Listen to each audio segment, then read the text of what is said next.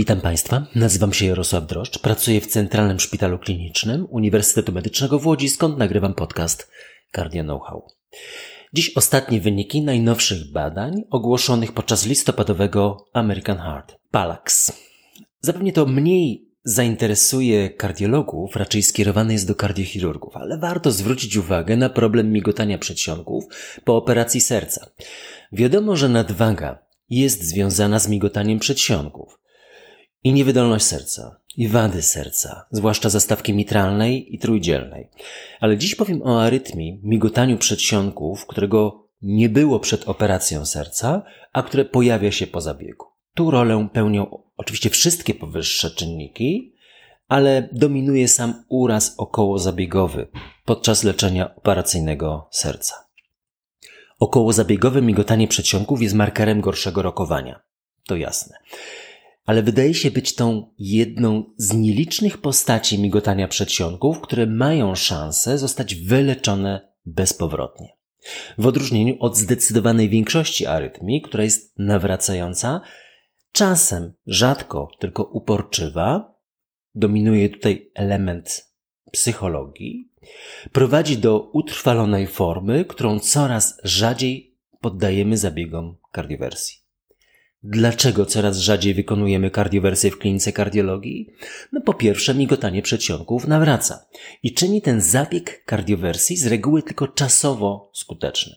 A co za tym idzie? Nierzadko bezzasadny. Po drugie, przetrwane Przetrwałe migotanie przedsionków jest stabilniejszą arytmią od napadowej formy. W napadowym migotaniu przedsionków nierzadko mamy do czynienia z szybkim rytmem migotania przedsionków i naprzemiennym, wolnym rytmem zatokowym. Jedno i drugie wymaga innego typu leczenia antyarytmicznego, czego się oczywiście zrobić nie da. Zwalniającego rytm komór w migotaniu, a nie zwalniającego w rytmie zatokowym. To się naturalnie wyklucza. Na styku dwóch arytmii dochodzi, na szczęście rzadko, do omdleń. A w utrwalonej arytmii mamy do czynienia wyłącznie z optymalnym rytmem zespołów komorowych, jeżeli go osiągniemy leczeniem beta-adrenolitykami czy antyarytmikami, bez naprzemiennych zmian, co jest prostsze i dla pacjentów lepsze. W obu typach naturalnie stosujemy doustne antykoagulanty i gdy tylko kalkulacja CHADS-2, BASK-2 na to wskazuje. No i jeszcze jedno. Oddziały kardiologiczne mamy przepełnione. Nie myślę tu o chorobie COVID, ale o redukcji miejsc szpitalnych dedykowanych klasycznym schorzeniom serca i naczyń. Część oddziałów zajętych jest innymi zadaniami. Oraz opowiem pewnie za tydzień o tak zwanym długu medycznym. Pacjent planowany do kardiowersji blokuje miejsca w oddziałach kardiologicznych niezbędne dla innych, groźniejszych i trwale uleczalnych chorób. To moja prywatna opinia. Wytyczne w zakresie migotania przedsionków znajdziecie Państwo oczywiście na stronie ptcardio.pl. Ostatnia wersja nosi datę wrzesień 2020 roku. No wracamy do tej pooperacyjnej, potencjalnie wyleczalnej formy migotania przedsionków. Okazało się w licznych badaniach, że niewiele można uczynić w aspekcie zapobiegania tej arytmii. Testowano nawet podawanie antyrytmików u wszystkich chorych, nawet kordarona, bez spektakularnego sukcesu. Przez całe moje zawodowe życie, ponieważ spotykam się z tym tematem dość często i żadnego sukcesu od trzech dekad, co jest niesłychanie rzadkie w kardiologii.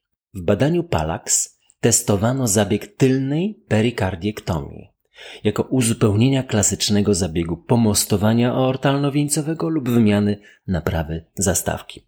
420 pacjentów. Pooperacyjne migotanie przedsionków wystąpiło u co czwartego chorego w całej grupie, dokładnie 25%. Szczegóły Państwo znajdziecie w czasopiśmie The Lancet.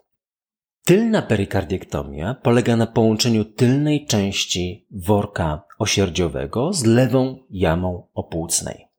Wysięg, ten płyn, który zbiera się w osierdziu, co możemy łatwo obejrzeć w pozabiegowym badaniu echokardiograficznym, odpływa do opłucnej. Brak drażnienia osierdzia i brak mechanicznego efektu związanego z wysiękiem osierdziowym prowadzi do istotnej redukcji migotania przedsionków z 32% w grupie bez tego zabiegu do 17% w grupie tylnej parikardiektomii, co oznacza spadek częstości pooperacyjnego migotania przedsionków o 56%. Wreszcie, po dwóch dekadach nieustannych badań, prawie trzech, wreszcie Eureka. Stosunkowo prosty zabieg i wysoce skuteczny. Koszty? No, 4 minuty dłużej trwający zabieg i brak wzrostu liczby pooperacyjnych powikłań. To niezwykle ważne. Jedna tamponada w każdej z podgrup. Klasyczna operacja, tylna parykardiektomia, po jednym. Po cztery rewizje kardiochirurgiczne z powodu krwawienia. Po cztery zapalenia płuc. I co ciekawe, 63 wysięki w lewej jamie opłucnej w grupie leczonej perikardiektomią versus 67. Numerycznie więcej, tak, o 4, po 4 rewizje kardiochirurgiczne z powodu krwawienia, po 4 zapalenia płuc w każdej z podgrup i co ciekawe, 63 wysięki w lewej jamie opłucnej w grupie leczonej perikardiektomią i 67 w grupie bez. Tak, o 4, nieistotnie statystycznie, ale numerycznie rzadziej występował wysięg w jamie opłucnej przy połączeniu jej z jamą osierdzia. Oczywiście płyn myślimy, że płynie w stronę drugą, czyli z osierdzia do opłucnej. Przez to sztuczne połączenie. Wprawdzie tu częściej było nakłucie opłucnej, ale warto zauważyć brak widocznego ryzyka powikłań, nawet sygnału większego ryzyka częstości występowania powikłań. Zapewne standard już w najbliższych latach. Czy boję się tego połączenia osierdzia z opłucną w przyszłości, jako kardiolog prowadzący tych pacjentów po zabiegu? Wręcz odwrotnie. Gdyby takie połączenie istniało anatomicznie, nie mielibyśmy tamponady osierdzia, a tą leczymy w naszym szpitalu kilkudziesięciu chorych rocznie. Akurat w tym momencie mamy dwie pacjentki. Jedna z półrazową tamponadą, a jedna z infekcyjną. Obie zaopatrzone drenażem osierdzia na zewnątrz. U tej pierwszej drenaż skutkował odprowadzeniem łącznie jednego litra płynu. No i pewny zgon bez interwencyjnego leczenia tamponady w obu przypadkach. Inne badanie dotyczące migotania przedsionków. AMAZE. A-M-A-Z-E. Z pogranicza kardiologii interwencyjnej i kardiochirurgii. Gdy mamy migotanie przedsionków i pewne wskazania do doustnej antykoagulacji, ale napotykamy na bezwzględne przeciwwskazania bądź uporczywe powikłania krwotoczne pomimo zmiany NOAC jednego na inny, stosowania niskich dawek, to pozostaje nam tylko jedyna opcja. Zamknięcie łóżka lewego przedsionka jako źródła skrzeplin i potencjalnych udarów mózgu. Ostatnio tempo naszych zabiegów to jedno zamknięcie tygodniowo. Ale gdy zabieg przeskórny jest niemożliwy, to pozostaje operacja. Dlaczego zabieg przeskórny może nie być możliwy? Bardzo skomplikowana anatomia łóżka. Zwykle jest ona bardzo skomplikowana, ale czasem rzeczywiście nie daje się implantować okludera z powodu szerokiego i nieregularnego ujścia łóżka. Jaka operacja? Przez skórna. Nie przesłyszeliście się Państwo. Zaskakujące, ale prawdziwe. Otóż widziałem taki zabieg na warsztatach organizowanych w Warszawie przez pana profesora Adama Witkowskiego i profesora Roberta Gila już parę ładnych lat temu. Z jednej strony wprowadza się specjalny magnetyczny cewnik do łóżka drogą wewnętrzną, a z drugiej strony nakłuwa się ścianę klatki piersiowej także magnetyczną igłą. Po zbliżeniu obu magnetycznych końcówek zawiązuje się łóżko i tyle. 20 minut pracy. Operator, kardiochirurg interwencyjny, oczywiście z pomocą kardiologa interwencyjnego, ale operatorem był Krzysztof Bartuś z Krakowa. A gdyby tak przeprowadzić taki zabieg, aby zapobiec migotaniu przedsionków i odnieść się do klasycznej wewnątrzsercowej ablacji izolacji żył płucnych, no taka była intencja badania AMAZE, uzupełnienie ablacji żył płucnych o zabieg zamknięcia łóżka nie w celu prewencji udarów, ale w celu wytłumienia elektrycznych pobudzeń. Niestety nic. Dodanie do izolacji żył płucnych zabiegu zamknięcia łóżka teoretycznie miało obniżyć krążenie impulsów w okolicy łóżka, co mogłoby generować arytmię, ale nie poprawiło. Pomimo dobrych wyników wstępnych obserwacji. Badania z randomizacją są jedyną drogą na pozyskanie prawdziwego obrazu skuteczności danej metody. Można przeprowadzić powyższy zabieg, aby zamknąć uszko, gdy są wskazania, ale nie jako standard uzupełniający ablację ukierunkowany na prewencję samego migotania przedsionków. No i ostatni element. Angioplastyka pnia lewej tętnicy wieńcowej. Wprawdzie nie było tu ogłoszenia żadnego dużego badania, ale od wielu, wielu miesięcy duże zainteresowanie budzi analiza już pozyskanych danych. I ogromne zainteresowanie towarzyszyło wykładowi Mark Sabatin z Harvardu, szefa Timi Group. Jeszcze o tym nie wspominaliśmy w podcaście, ale dawno już rewaskularyzacja pnia lewej tętnicy wieńcowej nie jest już wyłączną domeną kardiochirurgów. Oczywiście istotne zwężenie pnia lewej tętnicy wieńcowej jest wskazaniem do leczenia operacyjnego w pierwszej kolejności, ale od dawna kardiolodzy interwencyjni wykonują zabiegi przezskórnej rewaskularyzacji także i w tych przypadkach. Od jak dawna?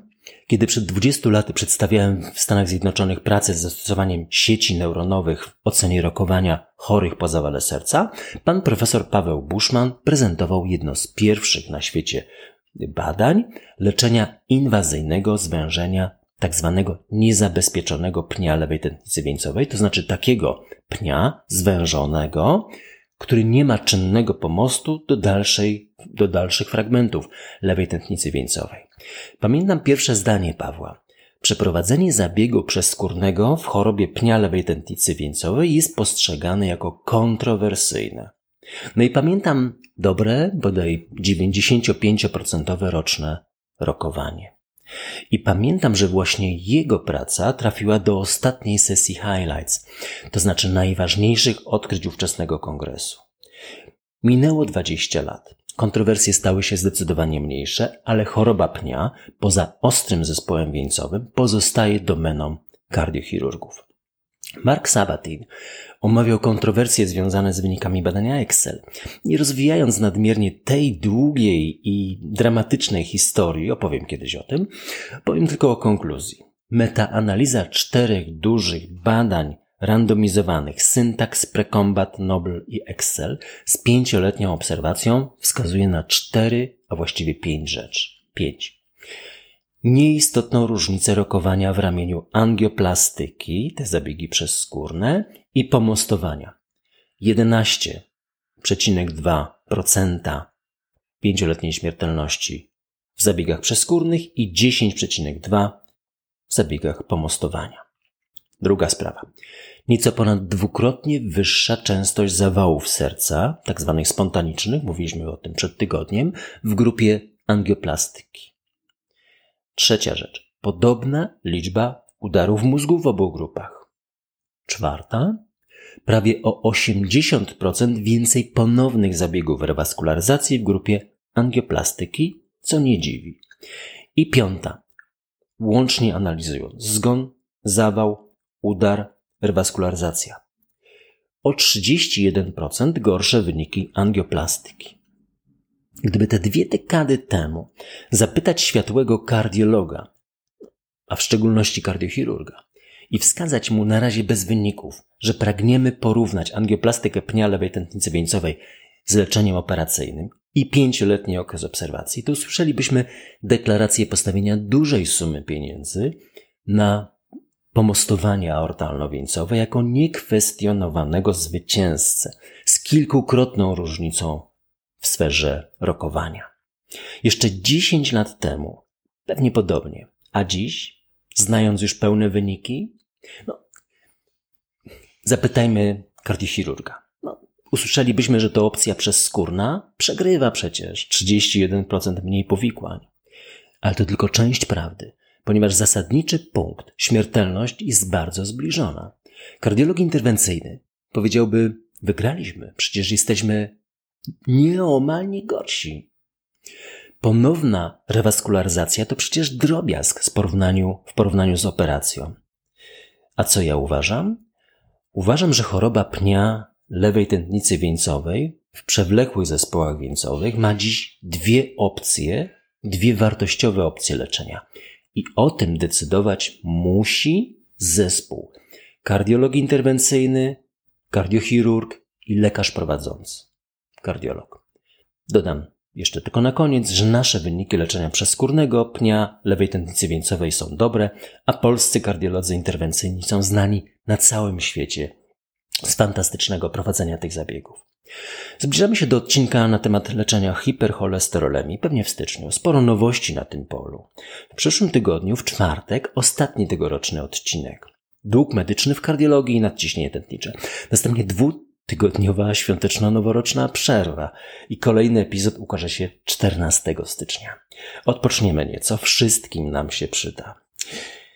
No i na koniec gorące pozdrowienia dla grupy młodych lekarzy z Wrocławia, którzy uczyli się badania echokardiograficznego na dedykowanych fantomach na naszym Cardio Know-How Day. Spotkaniu organizowanym w Łodzi, Centralnym Szpitalu Klinicznym przez Aleksandra Misiewicza z udziałem Pawła Mesera, naszego podcastowego guru. No i znakomitego echokardiografisty doktora Roberta Morawca. Napiszcie, jak Wam się podobało. Robert Harris. Drugi sen. Znacie Roberta Harrisa. Autor powieści Oficer i szpieg, ghostwriter, może znacie bardziej polskie słowo autor widmo. Znakomicie oba sfilmowane przez Romana Polańskiego. Wydawnictwo Albatros tłumaczył Andrzej Schulz. Kiedy w pierwszym zdaniu pojawia się data 19 kwietnia 1468 roku i informacja, że to był wtorek, Sprawdziłem. To nie był wtorek. I rzeczywiście, opisani w powieści ludzie znajdują zakopane w starych osadach prostokątne fragmenty niby metalu, niby szkła, takie 5 na 12 centymetrów, z emblematem nadgryzionego jabłka. To dziś, podczas pandemii, przy ociepleniu klimatu, bardzo ważna pozycja po rzecz jasna dżumie. Odświeżcie sobie Państwo dżumę, z pewnością wiele będzie spostrzeżeń. A w tym opisie drugi sen Roberta Harrisa zwróciłem uwagę na kilka elementów. Po pierwsze, takie ponowne ludzkie średniowiecze i jaka była śmiertelność wśród dzieci pozbawionych szczepień? Po drugie, rozpowszechnienie jaglicy i wynikającej z niej ślepoty wśród dzieci mieszkających w lepiankach? Trzecia sprawa. Kto wówczas zabraniał czytania książek z dawnych wieków? I gdzie się te wszystkie książki znajdowały? Pamiętacie Państwo imię Róży? Ale zachowały się protokoły z posiedzeń Towarzystwa Antykwarycznego, zatem naukowcy wiedzieli, co się wydarzy. A co groziło za zatrzymanie choćby jednego artefaktu z przeszłości i nieprzekazanie go do klasztoru? Jeżeli Państwo będziecie mieli jakieś uwagi, komentarze, pytania, kierujcie na media społecznościowe. Postaram się udzielić odpowiedzi. Będę też bardzo Państwu wdzięczny za promocję podcastów wśród lekarzy oraz komentarz, choćby jednym słowem.